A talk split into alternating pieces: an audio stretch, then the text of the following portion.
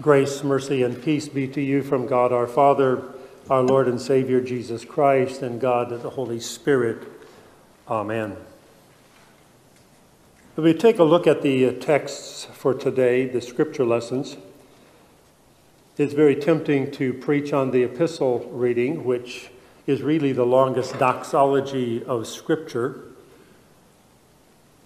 We could look at the Old Testament where Solomon is asking for God to grant him wisdom in being able to deal with those that he had to be a leader of and to walk in the ways of the Lord. I chose today to use the gospel lesson to share a few thoughts in terms of the Holy Family that we have represented in the scripture lesson for today and the dialogues and the need for understanding of the things that transpired, particularly with Jesus staying behind. Many of us have seen the movie because it's been around for some period of time and it's even been on TV. So perhaps if you didn't look at that big screen, you saw it on TV, and that was the movie Home Alone. It's a comedy about what happens when a family goes off on a Christmas vacation to France only to accidentally leave behind their eight year old at home. Macaulay Culkin plays the role of the child that was left behind. The premise may seem a bit outlandish, but not much more so than the amusing antics of the home alone child as he outsmarts some bungling would be burglars. Almost in the background of the movie is the frantic attempt of the parents to make contact with their lost child, but probably better to say their abandoned child or the one left behind, because he wasn't lost, he was at home, he knew where he was. Just last week, we celebrated the birth of Jesus, and as typical in every year of the church year, we move rather rapidly from the birth of Jesus into his ministry, which is almost beginning of next week. But we're seeing at the 12 year old son. And so we celebrated the birth of Jesus, a birth that, even in its wonder, had its difficulties. Parents know that the birth of a child is just the beginning, and Mary and Joseph were certainly no exceptions. Today we see their young son left behind when they leave town, like the parents in the movie. When they discover the mistake, they are frantic, as any parents would be. But we could also remember that at 12 years old, uh, a son is actually considered an adult. So, in the meantime, the story focuses on Jesus as he astounds the teachers in the temple.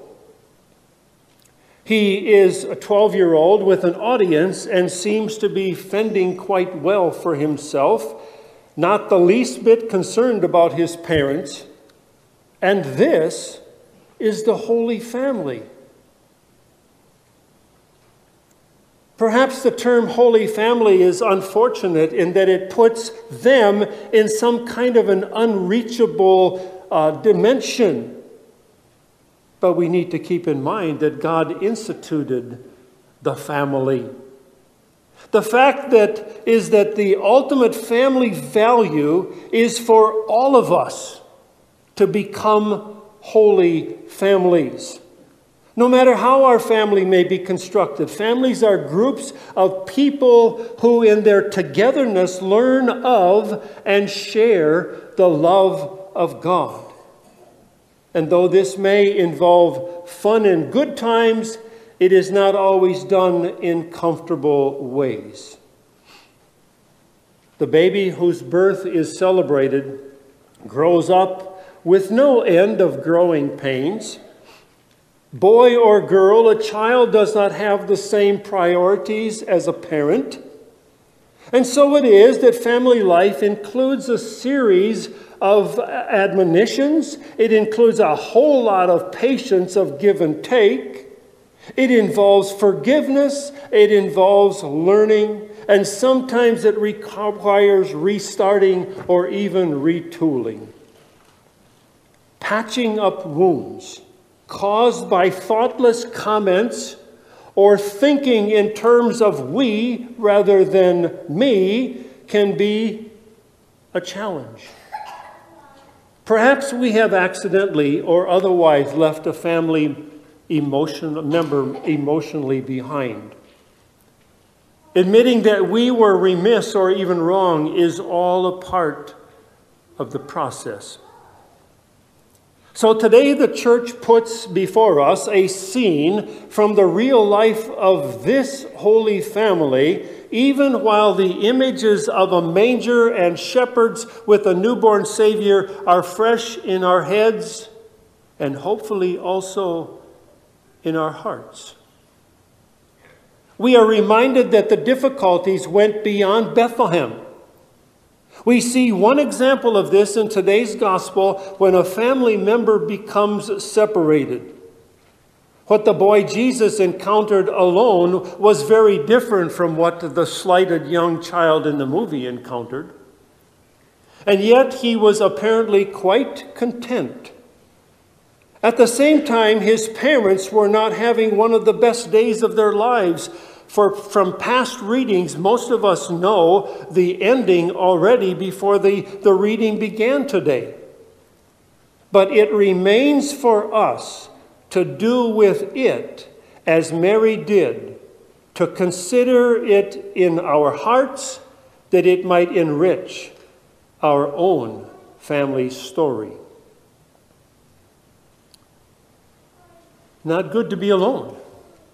Way back in the book of Genesis, we read that it is not good that man be alone. So it is that God has blessed us with relationship in family. It may be a biological family, a foster family, an adoptive family, or even a chosen family. The common denominator is that we are all called to be holy in that relationship. And that, put in simple terms, means that we are called to become what God has made us to be. And also that in the process, we can help the other family members to do the same. They should be closer to what God wants them to become because they are in relationship with us. Of course, this does not always happen. And when it does, the process is not always simple, but it is what we are called to strive for. Family life, life has its major defining moments, both delightful and painful. There may be births and accomplishments to celebrate. There will also be illnesses and deaths, as well as failures in which we need both to be supportive and to challenge one another. Many families cope with addiction in one or the other of its members. Such problems may be as difficult to admit as they are to resolve. But God's grace is always more powerful than our than our problems, including the ones that we create for ourselves and for others. Even after the celebrated child moves through the throes of adolescence and becomes an adult, the challenge often remains. Some grown children fail to launch as independent adults. Some go badly astray from the values in which they were raised. We may become lost from each other along the way, and finding our way back takes at least as much effort as that put out by Mary and Joseph in today's story. In these times, we may have the opportunity to learn humility by putting our pride in our pocket as we reach through the pain to the love. Families are the birthplace of learning forgiveness how to give it and how to accept it. Our family is our first school where we are all the teachers and the learners. It is without a doubt the most influential school we will ever attend. At times, our understanding appears to have a grand canyon that seems impossible to reach across. At 12, Jesus no more understood his parents' concern than they understood what he meant in telling them that he had to be about his father's business. But since when do 12 year olds and parents always understand each other? That can only happen in a heart open enough to let God speak through it. Actually, all of this goes far beyond the age of 12. We've all, all had uh, experiences of being clueless about what someone else might be talking about, or just as often, others are baffled by us. We see the matter at hand from our perspective, and they see it from theirs. Mary did not understand how Jesus could do what he did. Jesus was equally clueless as to why his parents were so upset. But think about it. Jesus did stay behind, but his parents assumed that he was in the large crowd as they were walking back home. Each of them contributed to the problem, but the issue is not who is at fault. The issue is how we reach into the well of family love to bring things back together. The issue is often how willing we are to see our own role in the problem. Some would say that we need light to see, but just as often we need to see in order to create the light. Holy families do not have to have God for a son. Holy families are the ones who provide an environment where their members can become sons and daughters of God. Not necessarily by following the path that we lay down, but being provided with an avenue to see and to experience the love of God in the place where they live. This is what homes and families are for. We've been spending our time focusing on a family with a 12 year old and the scenario that was there. But I would venture to say that this example and this thought process goes all the way to the other end of the generation and the age bracket. As someone who has been in adult ministry, in long term care ministry for many years, the examples are many, but I simply share this one because being abandoned or left behind or forgotten or lonely. Sarah sat alone. This was in a southern state. She sat alone, her hands freckled with age, rested in her lap. She wore her finest dress. Her nursing home room spoke of springtime. There were daisies in the vase, but there was a poinsettia blooming outside of her window, which was thus it was near Christmas time. Sundays are special, you know, she said. Her nursing home wall spoke of family, an enlargement of a grandson hugging Brando the terrier. There was a famed, a framed portrait of her son, who happened to be a dentist, and he lived with his family in Phoenix.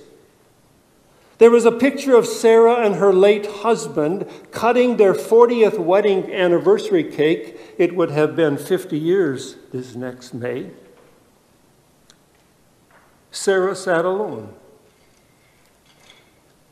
They came last Christmas, she said brightly, as if defending her family. A telegram and a birthday card were taped to the dresser mirror. The church group sang hymns down the hall. She had done her best to make a small room look homey, but a person can only do so much. And of course, a thousand miles away, a family played. Sarah is not sick or ugly. She is not useless or decrepit. Sarah is simply old Like Billy Graham said, if you live long enough, you will get old. Sarah is simply old. Sarah is not senile, though at times she confesses that naivete of senility is tempting. She doesn't suffer from cancer or arthritis. She hasn't had a stroke. No, her disease is much more serious and severe. She suffers from rejection. Our society has little room for the aged. People like Sarah come in scores. No one intentionally forgets them. Maybe that's why it's so painful. You see, if there was a reason, like a fight or a mistake or a dispute, but usually it's unintentional. Unintentional rejection. It will kill Sarah. She'll die of loneliness.